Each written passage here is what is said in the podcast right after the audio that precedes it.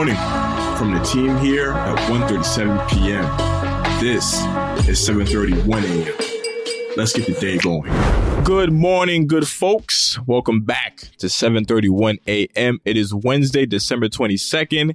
So, Joe, you know what I mean? Holidays are, you know, really close by. So, how's everything been going for you? You know, Elton, I'm super excited. I can't believe we're here. It feels like it was just yesterday that it was December 25th, 2020 and now here we are and um, it's been quite a year already but i'm looking forward to the holidays. Still wish that we weren't in a pandemic but grateful for life grateful to be with family and i know you are as well. So looking forward to it. Yeah for sure Jill. as long as we're still alive and breathing it's, it's all good.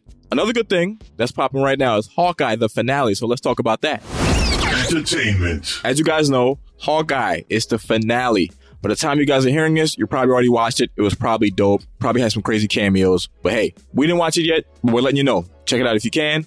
The show is coming to a close, and fans are eagerly waiting for the appearance of Kingpin, a villain who is well known in the Spider Man comics and Daredevil comics and cartoons. Shout out to Florence Pugh. She's being celebrated by fans for her humor in the last episode of the show. Hopefully, we get some other big cameos pretty crazy how this is the last episode of Hawkeye. It like snuck up on us. The show went so fast. I wish we had like three more episodes to kind of like, you know, stretch things out and give us more insight into this version of the MCU's Kingpin. But hey, Hawkeye's almost done. Been a good show thus far. Really ramped up in the last three episodes. Check it out if you can. And a little bit of like entertainment gaming crossover news. Dark Horse Comics, which is the publisher behind major IPs such as Sin City and Hellboy, has now become a part of a major gaming group. The Swedish gaming holding company known as Embracer Group has purchased Dark Horse Comics as a part of its preceding expansion efforts.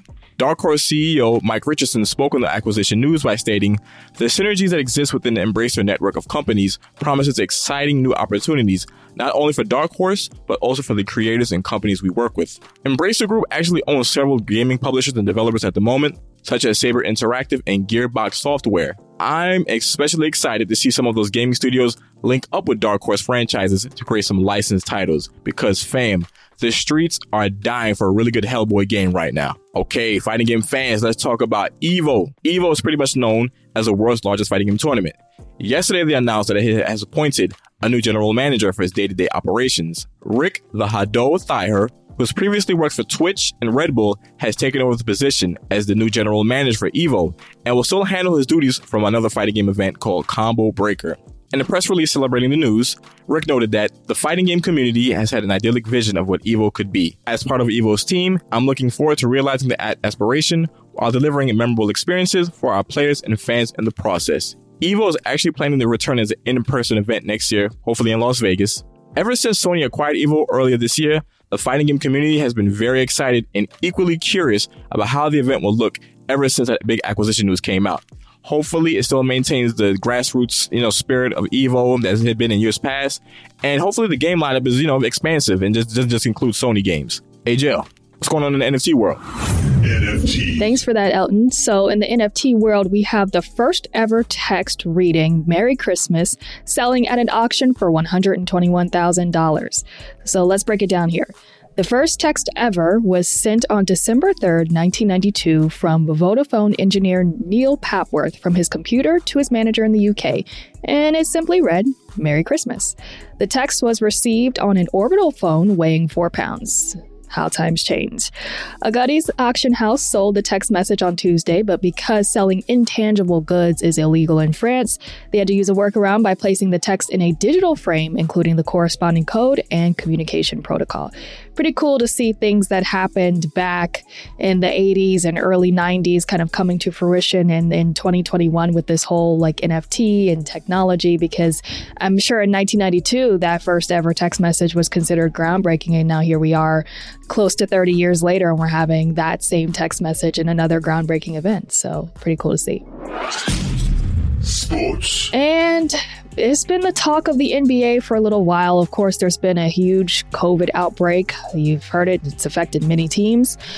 For a while, it's been speculated on what Adam Silver is going to do, if they should pause, if they should take a break for a couple of weeks, but at least at this time, Adam Silver has no plans of suspending the season. On Tuesday, Silver went on ESPN to speak with Malika Andrews, and the NBA commissioner confirmed that the league has no intentions of pausing or suspending the season at this time.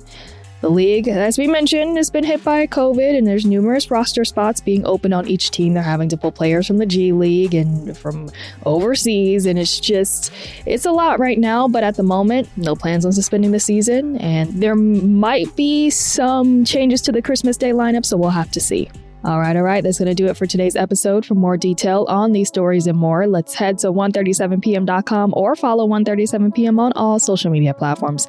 We'll be back tomorrow, and as always, remember to stay curious.